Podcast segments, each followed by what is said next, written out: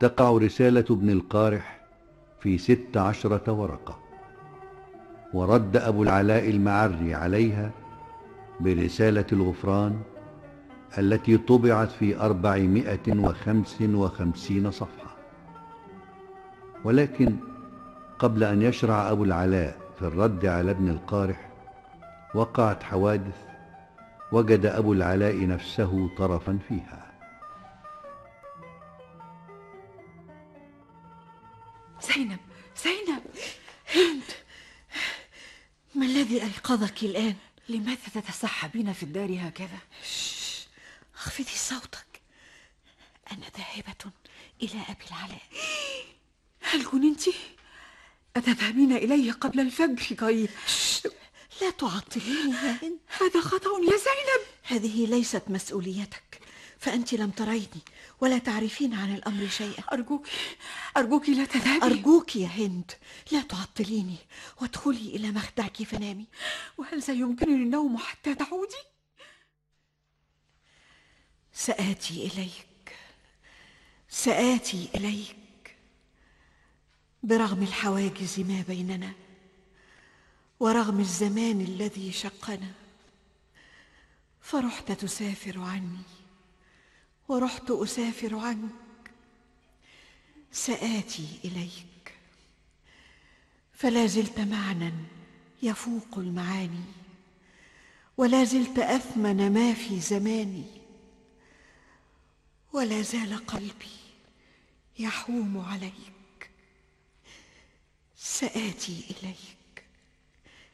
سآتي إليك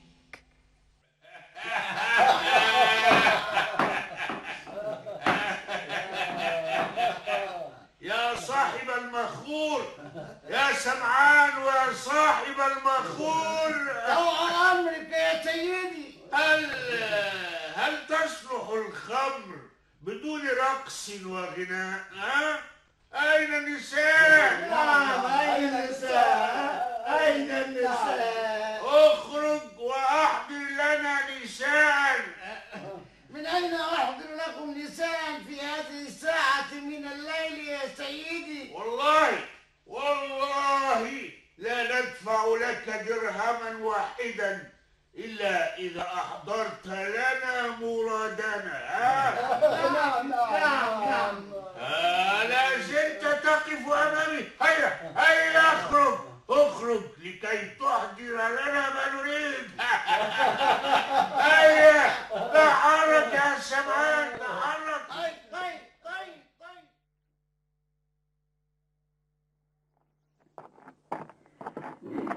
سآتي إليك. سآتي إليك. غير معقول؟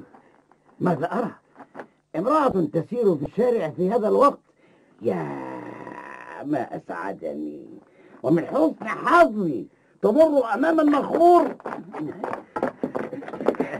ويلك؟ ويلك من أنت؟ تعالي دعني ويلك ويلك آه آه آه أوقعتني سمعان صاحب المخور لا يترك امرأة تقع في يديه إلا بعد أن يتذوق شققت ثوبي. يا العين خذ. خذ. خذ. عيناي عيناي يا بنت ال... خذ. خذ.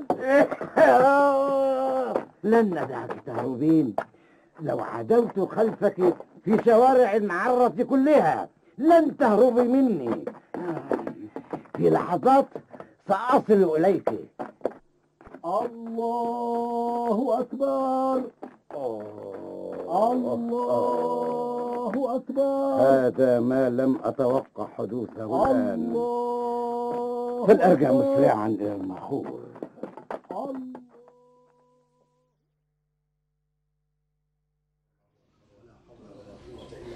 يا أهل جامع معرة النعمان يا أهل جامع المعرة أدركوا شرف امرأة مسلمة.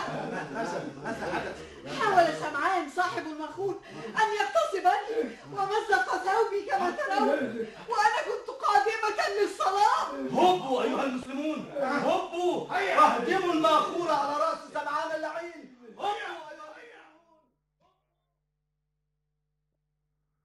ما الأمر يا علي؟ أسد الدولة صالح بن مرداس أمير حلب. ما به؟ يضرب المعرة بالمنجنيق. لماذا؟ ذهبت امرأة إلى جامع المعرة صارخة فاستعلت المصلين على سمعان صاحب المغخور الذي أراد اغتصابها. وبعد؟ نفر كل من في الجامع وهدموا المغخور ونهبوا كل ما فيه. فجاء أسد الدولة صالح فعسكر خارج المعرة وشرع في قتالها ورماها بالمنجنيق واعتقل من أعيانها سبعين رجلا إقامة لهيبة السلطان. وماذا فعل أهل المعرة؟ أغلقوا باب البلد ولما وجدوا أنهم لا يستطيعون الصمود سعوا إليك. وماذا يريدون مني؟ يسألونك الخروج إلى أسد الدولة صالح في معسكره خارج المعرة والشفاعة لهم عنده. أنا لا أخرج من داري. إنما تخرج لخير يا أبا العلاء. لا خروج يا علي بن عبد الله. لن يتركوك. وسيظلون يلحون عليك. فإن الأسرى هم أعيان المعرة وفيهم أقارب لك. أصلحك الله. وسوف يضطرونك إلى الخروج على أي حال؟ قلت لا خروج.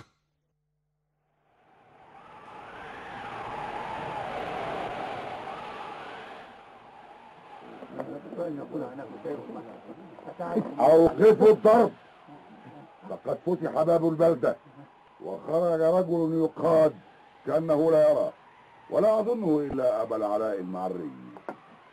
الأمير أمامك يا أبا العلاء؟ السلام عليك أيها الأمير. أسد الدولة صالح بن مرداس ورحمة الله وبركاته. عليك السلام ورحمة الله وبركاته. أأنت أبو العلاء المعري؟ أجل. اجلس يا أبا العلاء. حياك الله. شكرا لك. القهوة أيها الجندي. مرحبا بك يا أبا العلاء. والله لقد كنت في شوق إلى لقائك والتشرف بالحديث إليك. حياك الله. أه، تفضل. تفضل القهوة. يدك يا أبا العلاء. ليس الآن. لابد أن لك حاجة يا أبا العلاء. أجل أيها الأمير. اطلب ما شئت فكل ما تطلبه مجاب. قد جئت شفيعا لقومي ترفع يدك عنهم وتطلق الأسرى لك ما شئت. بارك الله لك يا أيها الأمير.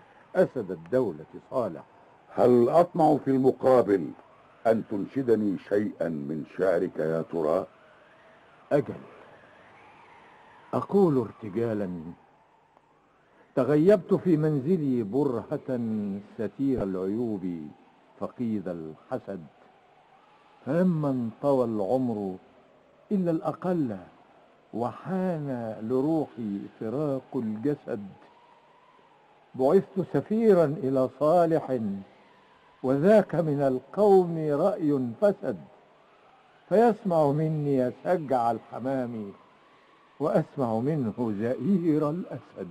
بل نحن الذين تسمع منا سجع الحمام وأنت الذي نسمع منه زئير الأسد. أكرمك الله أيها الأمير صالح. أيها الجنود لموا خيام. فسوف نرحل. نرحل الساعة عن معرة النعمان إكراما لشاعرنا وعالمنا الكبير أبي العلاء المعري. إلى البيت رأسا يا علي طوع أمرك يا أبا العلاء.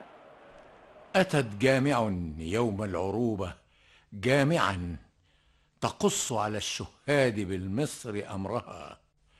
فلو لم يقوموا ناصرين لصوتها لخلت سماء الله تمطر جمرها. فهدوا بناء كان يأوي فناءه فواجر ألقت للفواحش خمرها. ألفنا بلاد الشام إلف ولادة نلاقي بها سود الخطوب وحمرها. أقام أبو العلاء المعري في محبسه الاختياري في داره تسعة وأربعين عاما. لم يخرج إلا هذه المرة كي يشفع لقومه عند الأمير أسد الدولة صالح بن مرداس.